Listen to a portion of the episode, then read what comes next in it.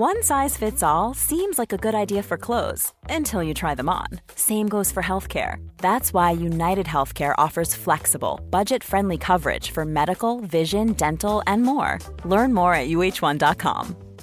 Hiring for your small business? If you're not looking for professionals on LinkedIn, you're looking in the wrong place. That's like looking for your car keys in a fish tank. LinkedIn helps you hire professionals you can't find anywhere else, even those who aren't actively searching for a new job but might be open to the perfect role. In a given month, over 70% of LinkedIn users don't even visit other leading job sites. So start looking in the right place. With LinkedIn, you can hire professionals like a professional. Post your free job on linkedin.com slash people today. This episode is brought to you by the Center for Addiction and Mental Health here in Toronto. Cutting edge, state of the art, compassionate facility. Right now, it is Mental Health Awareness Week. This is the time when they need you most. This is the time when you can make a real difference when it comes to doing something about the mental health crisis and the devastating opioid epidemic, the overdose epidemic that we're currently experiencing, losing 20 people every day. They need your help. Donate at camh.ca slash Canadaland to help CAMH treat addiction and build hope. Hey, I need you to pay close attention to this message. It is not an ad. This is about Canada Land and this is about you. You need to know that the news crisis is about to get a lot worse. You've heard about the layoffs. We're about to have news closures, and it's very likely that we're going to be seeing the defunding of the CBC. Where are you going to get your information from? What can you do about this?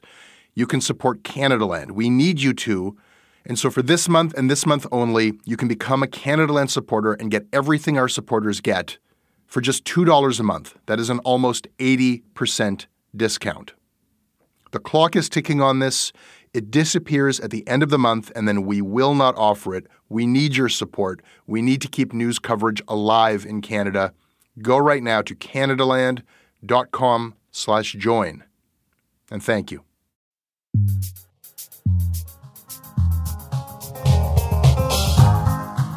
Danielle Paradis, part two, the sequel. Dannyland. Welcome to Dannyland, Jesse. A return to paradise. Uh, we'll work on it. Contributing editor to Canadaland, joining us from Edmonton. Danny, today on the show, Truckers for Freedom or the Flu Trucks Clan? Just what the truck is happening. And the CBC has never been less popular. Let's give it more money or destroy it. Those, those seem to be our two options. We better pick one. Welcome back to Shortcuts, Danny, where we talk shit about the news.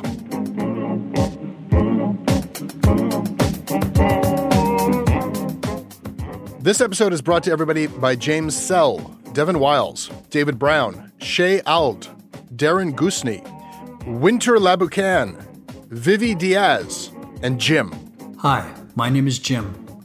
I'm a software engineer in Waterloo, and I support Canada Land because Jesse and his team shine a light in the dark spaces, either completely ignored or superficially covered by the mainstream media. While the truth may be sometimes uncomfortable to hear, the importance of trustworthy journalism in our post truth world cannot be overstated. Keep up the good work, Canada Land. So, Danny, I'm glad you are with us again because you were here when I promised our listeners that Canada Land was going to rigorously cover supply chain issues that were threatening to interrupt my access to frothy organic milk for my latte. Yep. From grass fed cows. I didn't mention that, but uh, specific interest there. I'm glad that we were on that story early because, uh, according to the Twitter feeds of various conservative MPs, the grocery shelves uh, all across Canada are bare, and the truckers of Canada are united, taking a stand for me and on behalf of my God given right as a downtown Torontonian, West Side, to access my choice of boutique dairy product and other consumer goods in a timely and affordable fashion. The country's thoughts and prayers are with you. A vaccine mandate for truckers is the driving force behind a cross country convoy headed to Ottawa. They want the government to scrap the policy. Alberta Premier Jason Kenney tweeted photos of empty grocery store shelves, blaming the mandate and calling for the policy to end. The latest pushback on vaccine mandates from truck drivers draws a parallel with Canada's ongoing divide over public health restrictions. It prompts the question as to whether policy is matching the science. Okay, so none of what I said earlier uh, was accurate. Let's actually try to figure out what the hell is going on with this truckers' protest. And figuring out what is going on has not been easy through media reports and through all the social media churn around this. Danielle, you live in Alberta, so I assume that you speak trucker. Um, it's like I just assume all dogs are boys and all my cats are girls and all truckers are Albertans. Okay. What is your understanding? What, what is your understanding of this big honking protest? like you've said, there's a lot. I don't think that only Albertans are going to be able to understand this, but let's let's try and um, let's try and stick with some some basic facts. So we have the trucker convoy, which is organized by Canada Unity. And we have the GoFundMe, which is organized by Tamara Lich, who is the secretary of a loser fringe party in Alberta called the Maverick Party. And um, in the midst of all of that, we also have Canadian, often conservative politicians weighing in, talking about supply chain issues, posting pictures of empty grocery store shelves, uh, some of which are stock photography, uh, some of which may be real. So there's a lot of confusion going around here. I would just have to say, I think that Justin Trudeau is the real winner, as he's off at some virtual cabinet retreat, and we're all here pissing each other off uh, about vaccinations. You have the Canadian Trucking Alliance, who's denounced the protest, saying that they don't believe that public roads are an appropriate place to advocate government policy, which I think is an insane thing to say. And it's also very crazy to watch people using this as evidence for why the truck convoy is bad. And then you have the working class truckers themselves, the majority who have been vaccinated, but there's a loud and vocal minority, as there has been this entire time, who are anti vax. Now, when it comes to Canada Unity in particular, I would say it's very fair to call them anti vaccine. They have on their website uh, regarding the convoy, they've got a list of what they call evidence, where they point to Dr. Robert Malone, who's a discredited former vaccine scientist. They have the World Health Organization on PCR testing. So they're trying to indicate that testing doesn't really work and, you know, mNRA vaccines are bad. Uh, so I think it's totally fair to put them into the anti vax uh, category within this Canada Unity group, you have people like Pat King, who are tied to like United We Roll and other um, conservative agitations like Wexit. Uh, it'd be fair to say that he's been aligned with people who have white supremacist ideology, uh, and he's not the only organizer going on. So there's your quick analysis. What you just gave me is so much more informative than what I got as a newsreader. I want to tell you a little story from a newsreader's point of view of like how this came to my attention and how hard it was to figure out what it actually is, which we'll get into more detail on as well. The first inkling I got about this as I sipped on my latte here in Toronto was a local news story from CBC British Columbia. Truckers protest dangerous conditions on BC highways. That's the first story I read about this. I'm not saying that that was the first story written about it, but that's the first story I read. And it was the first story I read not because I pay close attention to local British Columbia coverage of road conditions. It's because that story was being seized upon and went viral out of angry outrage. And as far as I can tell, what happened was this the actual anti vaccine mandate truckers convoy protest is big. It's gotten bigger as it's rolled across the country, but it began big. And I think, like any protest and like any protesters, you're like, where's my media attention for my big protest? And the first story that caught a lot of the protesters and their supporters' attention was CBC reporting not on their protest, but on some other truckers' protest, right? That there's some other truckers, also from BC, also in a convoy, protesting dangerous road conditions. And this was seized upon as evidence of media misinformation that essentially the, the, the allegation was the CBC, Justin Trudeau's CBC, doesn't want the public to know what we're really protesting. So they're lying to the public and they're pretending that, oh, did you see all those truckers protesting? They're protesting road conditions. Now, in fact, in that CBC story, it says this is a different protest than the Sunday rally against vaccine mandates. So there is that distinction made in the story. But I will admit, it is pretty damn confusing as a newsreader. I'm like, wait, there are two trucker rally convoy protests and they're completely uh, unrelated to each other? That Maybe, I don't know, maybe there's trucker convoys protesting things all the time, you know? Maybe it's a busy schedule. But in any event, the reason why that story went viral was it fed into the protesters' narrative about themselves that the media is not going to give them the attention they deserve. In fact, there's been copious coverage. But even there, I found it hard to ultimately understand what this is about. And you've pointed us into the right direction, but I think some of these headlines pointed us in the wrong direction, which is not to say they're inaccurate, but the focus, I'll read some of them here. Uh, Manitoba truckers parade vehicles to protest federal vaccine rules. Freedom Convoy leaves BC for Ottawa to protest trucker vaccine mandate. Uh, here, federal government won't budge on vaccine mandate for truckers. So this was really presented widespread as truckers protesting truck related issues. Yes, it has to do with vaccine mandates, but it's about how vaccine mandates are affecting truckers. And the Globe and Mail decided they would do it through the point of view of like the Truckers Alliance denounces this protest. You know, uh, I think there was a lot of consternation in newsrooms like, do we want to really boost this? But it is happening. And then they presented it as something that is really specific to truckers' issues. No. It's part of it is that Canada has introduced this new vaccine mandate where if you want to come back into Canada, you have to be double vaxxed or else you got to quarantine. But that's almost like a moot point because America has the same rules.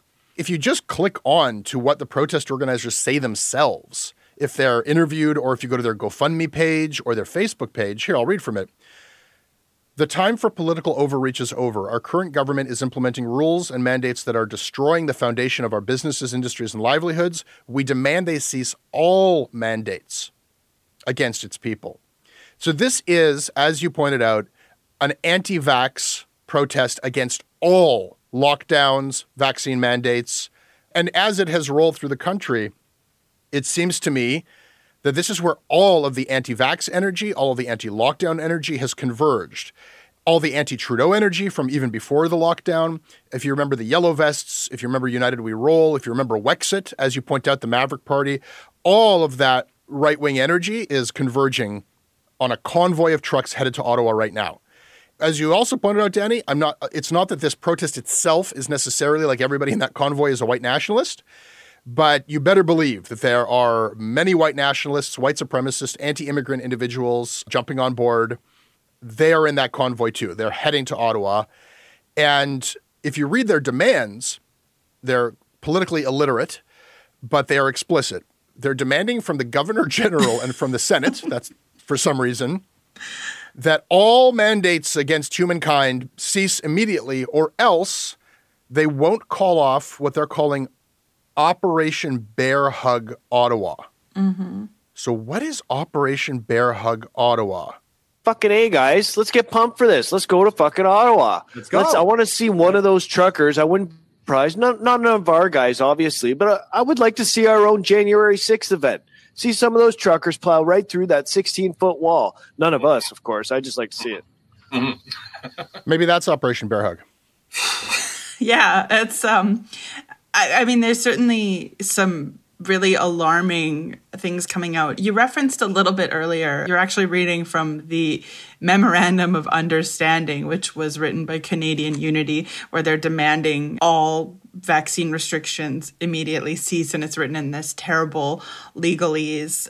It becomes challenging to parse these these things because a part of the organizing is also preemptively saying that you can't believe the media. So people that are predisposed to support this group are predisposed to not listen to us when we're trying to tell them that there are in fact white nationalists among them, even if they themselves don't hold that sympathy. And now this is everywhere, Jesse. Like last night, I fell into this rabbit hole of trying to make sure I was ready for Canada Land, listening to everything that I could find, going into the Facebook groups. But then, you know, to relax, I went into my Métis foodie Facebook group, and there was people arguing in there about the truckers, and uh, and there's Indigenous people supporting the truckers, and you're going to find people who are not white who are truck drivers, uh, and and mm-hmm. don't let that be a distraction. Like you can still be a part of a white nationalist organization or a group that has white nationalist goals without yourself being a white nationalist, a lot of people get tripped up on that. There is media work being done to go through the biographies of the people involved. You know, that clip that, that we played earlier was from a YouTuber named Derek Harrison, who has a far right YouTube channel. One of the organizers, uh, Pat King, Justin Ling's been digging into this guy. The Canadian Anti Hate Network tracks Pat King. He has previously said the only way this is going to be solved is with bullets. And he says that the military is on our side when he's talking about what's going to happen in Ottawa. And I think that there's a trap where if you start to kind of like find these figures, even if they're involved at the head of organization of this, and you find that they have made violent statements and you find that they have racist connections, there are so many people now involved in this convoy and funding it and cheering it on that are not even aware of that, that that itself gets characterized as, oh, the media is trying to dismiss everything that's happened. There's a movement happening. It's the biggest protest. Like, it is the biggest news story in Canada right now. I'm worried about what's going to happen this weekend. But I think there's a trap where if you do point out those things, there's so many people involved who themselves are oblivious to it. Just as in January 6th in Washington, there were so many protesters who were not necessarily there as white nationalists or to zip tie AOC and take over the government. They were just kind of like along for the ride. And then what do you know? They're taking part in an attempted coup. Even reporters themselves, in minimizing this to like, this is about the truckers' beef with the vaccine mandate for truckers, reporter Grant LaFleche tweeted, wait a second. So, unvaccinated Canadian truckers who can't enter the US without being vaccinated anyhow are protesting in Canada because of a Canadian vaccine mandate to re enter Canada from the US which is a country they cannot currently enter because they're unvaccinated. And then we just dismiss them as like, this is a dumb protest from a bunch of aggrieved truckers. That's not what this is. Yeah, it's organized by the right, but like you've said, there's a this giant coalition of people, some of whom are somewhat apolitical, certainly politically illiterate. And I don't mean that in a mean way. I just mean when you look at the MOU, which is like the basis of what we can assume Canada Unity has compiled their grievances in, you have the people who don't understand the separate levels of government. They don't understand the federal government's power. They fail to parse that a lot of the restrictions are in fact provincial because our healthcare systems are provincial. Now, whether they're misleading people deliberately or intentionally, that that's hard to say. But that almost becomes a reason to like downplay or dismiss or, or underplay what is happening right now. And what is happening is there is a mass populist uprising that is real, not just by virtue of how many vehicles are headed to Ottawa, but by virtue of the fact that as I speak, there's almost $6 million that have gone towards this protest. GoFundMe, by the way, has frozen those funds until they can get an accounting from the organizers as to where the money is going to go. But I don't care if they're protesting because they want to have more pink licorice. That is a massive news event that we all have to be really aware of and, and try to understand it. And instead, what I see is more misinformation, this time coming from conservative politicians. They want to catch a tiger by the tail. And I think that like they want part of the grievance, but not all of it. If they can kind of say, like, okay, inflation is shooting up. And if we can characterize that like Trudeau has really fucked up this country, like he's gone too far. Like we're okay with the vaccine mandates and all kinds of we had to deal with the pandemic, we would have done some of the same things. But he's gone way too far. And as a result, our money's worth less, the grocery shelves are bare and you know the country is failing and we have no rights, then we have a much heavier case to lead. And so we have conservative MP Melissa Lantsman sharing a picture of a woman at a grocery store staring at bare shelves. And somebody has even put like a city news logo on this. Like this is a news report from Canada. And Press Progress did like a reverse image search and found that it's it's a stock photo that was shot in the UK.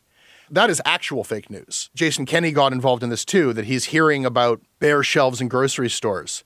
Like the inference is that because of Trudeau's trucker vaccine mandate, truckers can't get into Canada anymore, and therefore we can't buy bread. And I think that's being completely debunked at this point. But we're in this information vortex. We're trying to figure out what's going on. It's becoming incredibly difficult. And part of that is actually coming straight from politicians themselves.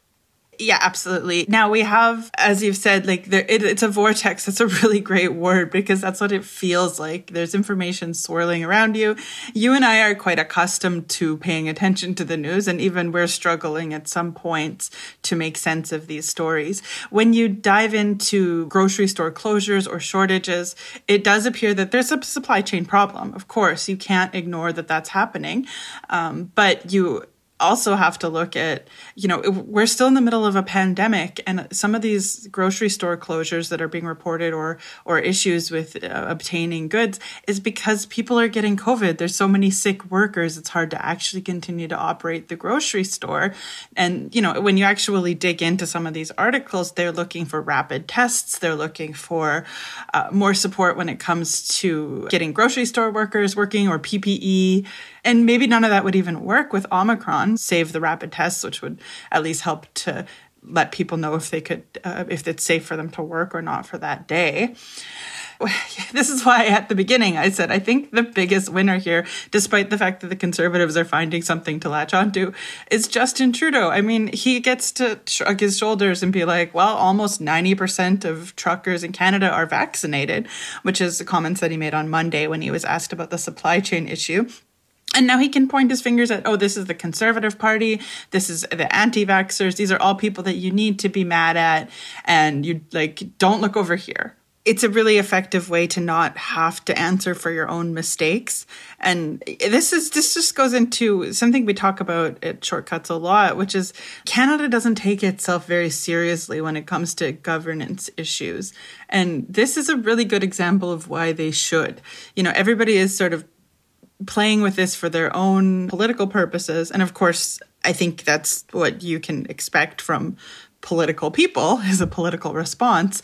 But I don't see a lot of consideration, even in the press, about you know what this means and what it means for us as a country what it means for a shared narrative uh, like you I'm, I'm pretty concerned with what's going to happen in three days when the convoy rolls into ottawa this episode is sponsored by BetterHelp. Uh, it's amazing the things that we tell ourselves to talk ourselves out of getting help. Anybody who's actually gotten help knows that the process of getting things off your chest, of taking your stressors, your problems, and just like not letting them be bottled up, working through just conveying them to somebody half of the battle is just doing that. You unburden yourself. And you know what? If you have a real mental health professional, no, they don't have magic bullets or magic words that make it all go away. But often they can help you see things a little bit differently and guide you to strategies or tools or to a new perspective that actually does help. As the largest online therapy provider in the world, BetterHelp can provide access to mental health professionals with a wide variety of expertise in mental health. Because you listen to this podcast, you get 10% off of your first month at betterhelp.com slash Canadaland. That's betterhelp.com slash Canadaland. This episode is brought to you by Douglas, a mattress trusted by more than 200,000 Canadians from coast to coast to coast. Trust is important. There are a lot of mattress lies out there, a lot of mattress liars. And I, I, I, didn't intend the pun, but it occurred to me that there is one as I was saying those words. Listen, I am not lying to you. Uh, I have uh, experienced the Douglas mattress. It is an exceptional mattress at a surprisingly affordable price point. It is a mattress that sleeps cool, doesn't have that weird thing in the summer where the mattress gets like an oven. It's a very good product. It's delivered to your house in a box. You don't have to go to a big mattress store. It is a medium firm mattress, which is what Canadians prefer, and it comes with a 365 night trial and a 20 year warranty. What more can I tell you? Douglas is giving our listeners a free sleep bundle with each mattress purchase. Get the sheets, pillows, mattress, and pillow protectors free with your Douglas purchase today. Visit douglas.ca slash Canadaland to claim this offer. Danny, let's duly note. What do you got? I'm going to start with a really sad story coming out of the St. Joseph's Mission Residential School and Williams Lake First Nation.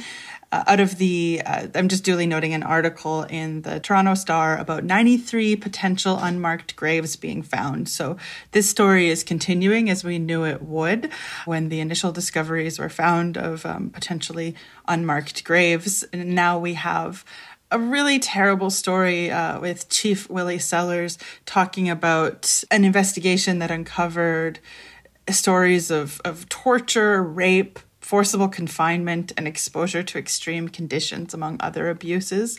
There's a graveyard that has the the possible unmarked graves which are not necessarily accounted for in all of the government records so far this is still a story that's unfolding but as we're talking about the um, Freedom Convoy, as we're talking about other protests that have gone on in Canada, it's really striking that, you know, th- this part of the history is, is still real and we're still reckoning with it. Duly noted.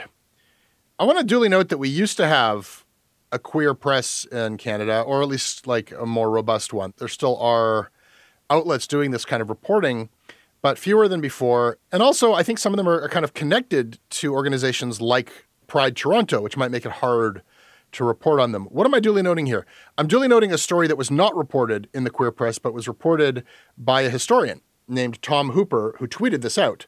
Pretty concerning story that Pride Toronto, the organization behind uh, the Pride Festival, the Pride March, they raised $1.8 million from the federal government after agreeing to reverse uh, the ban on police participation and allegedly mishandled that money. The three grants that Hooper tweeted about had all of this overlap of their deliverables, like three grants that had duplicate deliverables. You know, it, it's like one grant, give me this money for Windows. Then you got another grant that's like, uh, this is for a window pane. And then you got a third one that's like, it's for the frame of the window, would be an analogy for this. Uh, he documents this all, and we'll put a link in the show notes.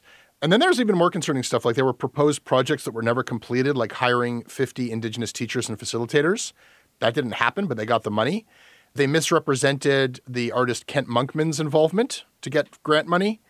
Uh, this is Canadian entrepreneurship, by the way. In America, it's like start a startup and, and make a fortune. In Canada, it's like grant application fraud is the enterprising Canadians' way to make money. You're right. um, we could teach courses from this country. They faked at least one endorsement letter for a grant application. This is an expose that happened on Twitter because this guy, Tom Hooper, did the work and showed it.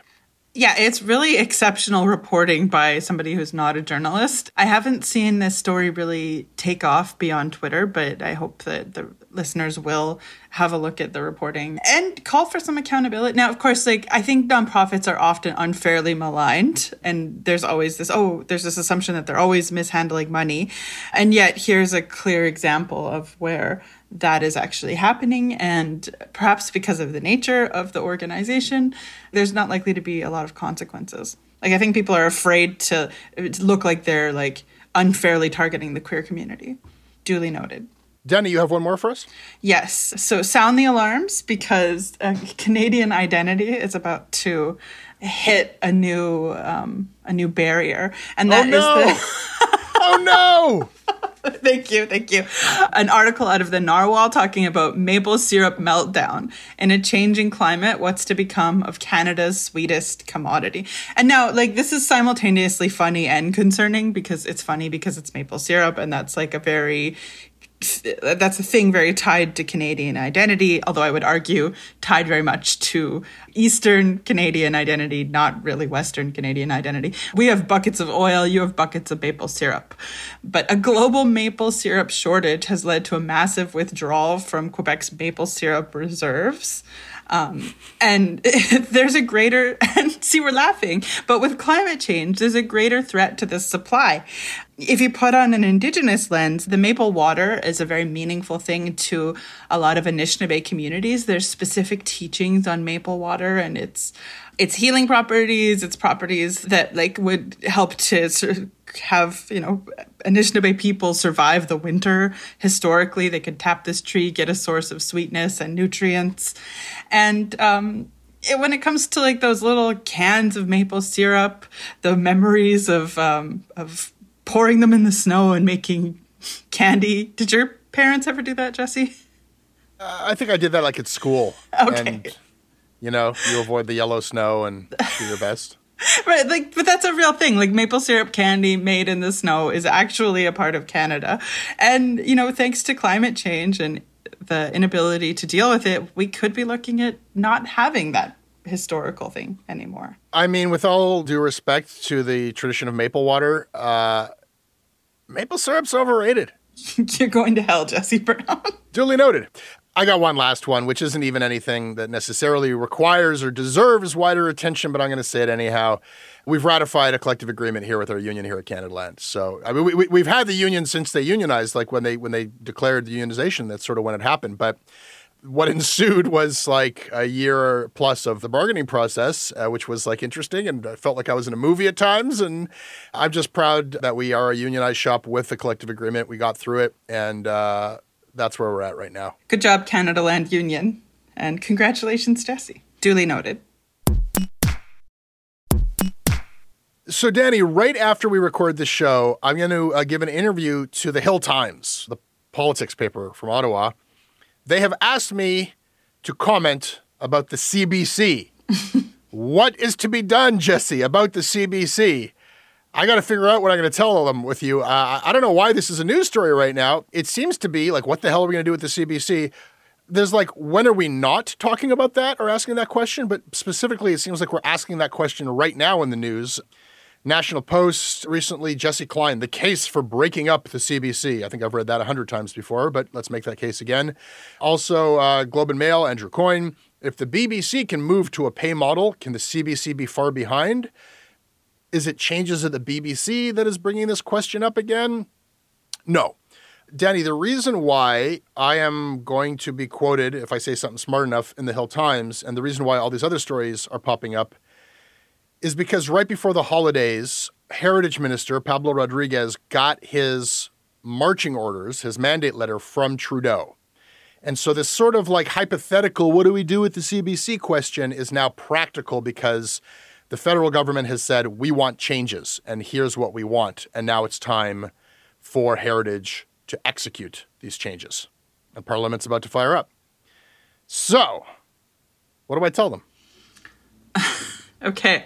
Well, first of all, I think that there's this perception that you're completely obsessed with the CBC that doesn't bear out in reality. I don't know that you spend all of your time thinking about this. You're not helping situations by giving interviews. Uh, this is like your brand, I guess.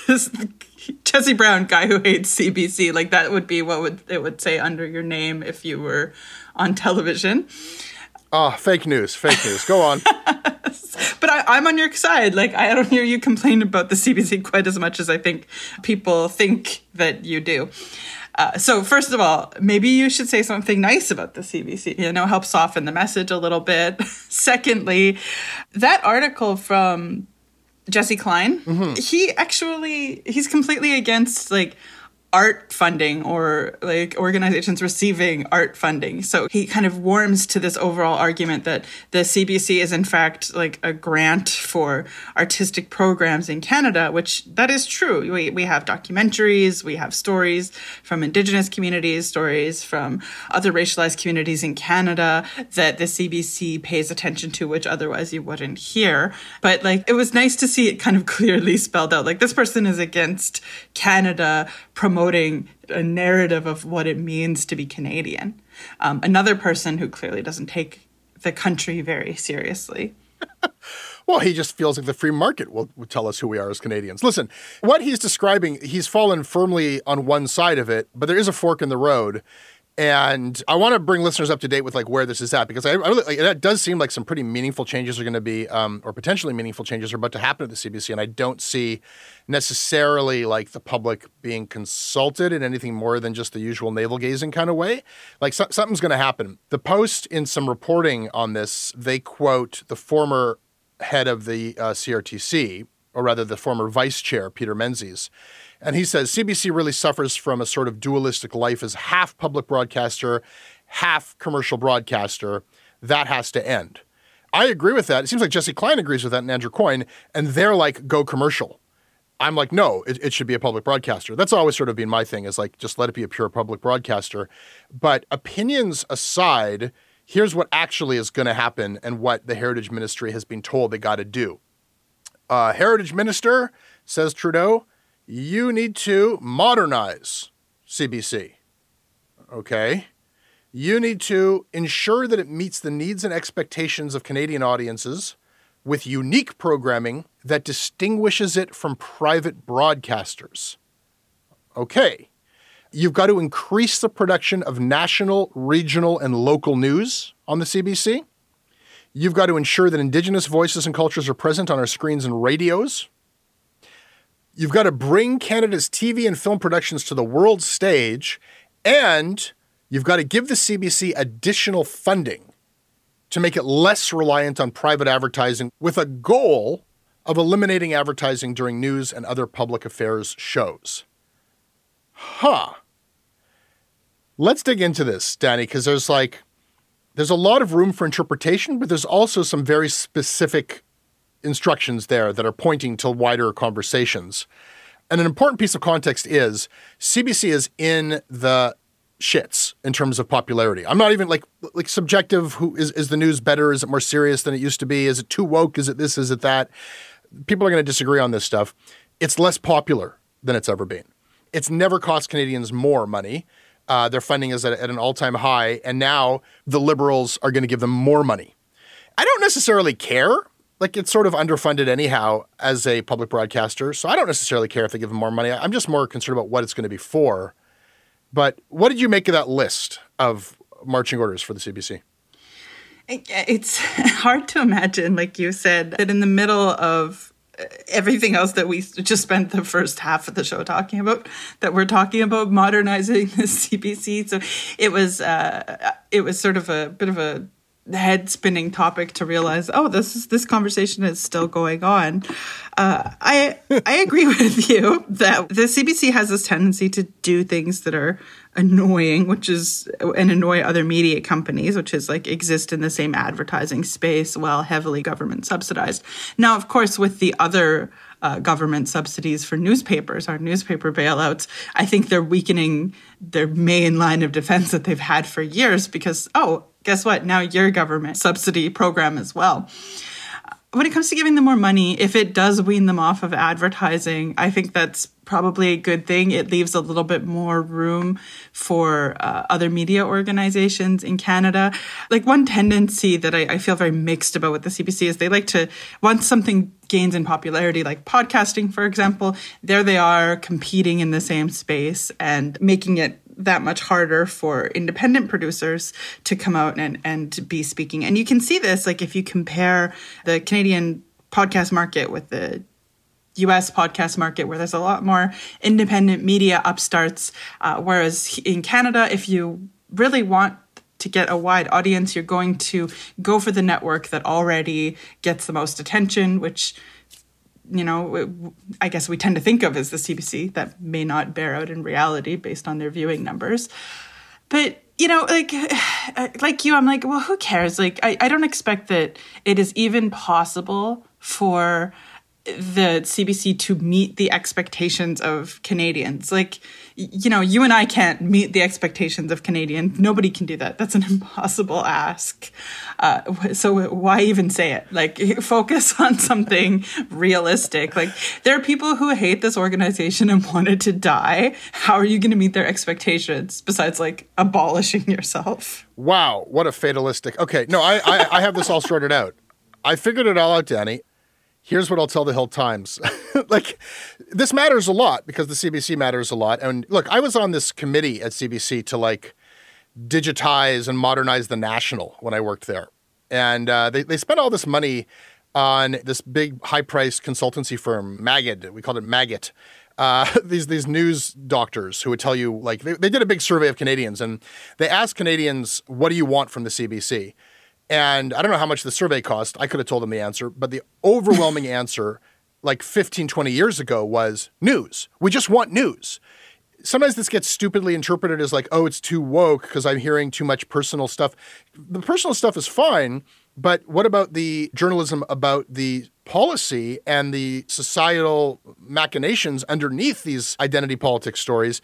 CBC has been leaning away from news and divesting from news and shutting down foreign bureaus and taking reporters away from local communities. And as we're facing a wider news crisis in Canada, Obviously, the role for the CBC is news, and the government is recognizing that by saying you've got to increase the production of national, regional, and local news. It was shameful when they shut down local newscasts during the pandemic at the beginning. So, okay, this sounds good. And I've been saying for a long time, both as a CBC like supporter and audience member and as a rival business person, get the fuck out of competition with me.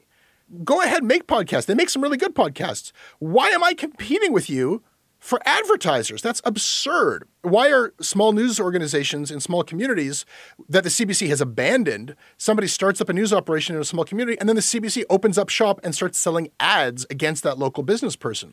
Get out of the ad business. Great. If that's what the liberals are asking for here, that's fantastic. But I fear that that's not going to happen because in a typical Canadian way, it's just like so mealy mouthed and imprecise. And even where they say here that the CBC's got to get rid of ads, here's how it's phrased make it less reliant on private advertising with a goal. You know, you can reach your goal or not, but like we're just just get the goal. That's what it like we'd like you to have this goal. And the goal is to eliminate advertising during news and other public affairs shows. Does that include podcasts? If it does include podcasts, it's probably limited to your news and current affairs podcasts. So, from my point of view, they're still going to be making like schlocky entertainment stuff that is, you would only make a lot of their content if you're trying to sell ads, get a big audience and sell ads. Like, there's no reason to do Family Feud Canada from a public broadcaster's point of view. Mm-hmm, or true crime stories or a lot of their schlocky true crime podcasting. And I'm fighting for that same advertiser as that true crime podcast. So that's me as publisher speaking. Like I, I, have a conflict of interest, you know, as a media critic because I'm a publisher in criticizing this. But but yes, I want them out of the ad business. It's absurd to me that if you open up a shop, I don't know, selling sandwiches, that the government can open up a shop next to you or fund a shop next to you that's like you're trying to sell a sandwich for five dollars and they're like, yeah, government sandwiches, twenty five cents. like, fuck off. Anyhow, that's what I'll tell the Hill Times. I'm six minutes late for that interview. I think that's all I got to say. Duly noted.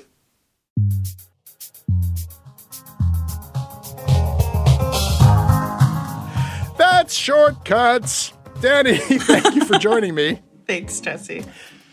We are on Twitter at Canadaland. I can be emailed at jesse at canadaland.com. I read everything that you send. Danielle, where can people find you? At Danny Paradis on Twitter, or you can email me, Danielle at CanadaLand.com. This episode is produced by Tiffany Lamb with additional production by Tristan Capacchione. Our associate producer is Noor Azrieh. Our managing editor is Kieran Oudshoorn. Theme music is by So Called. Syndication is by CFUV 101.9 FM in Victoria. Visit them online at cfuv.ca. If you like what we do, if you want to receive ad free versions of all of our podcasts, please support us by hitting the link in our show notes or go to CanadaLand.com slash join.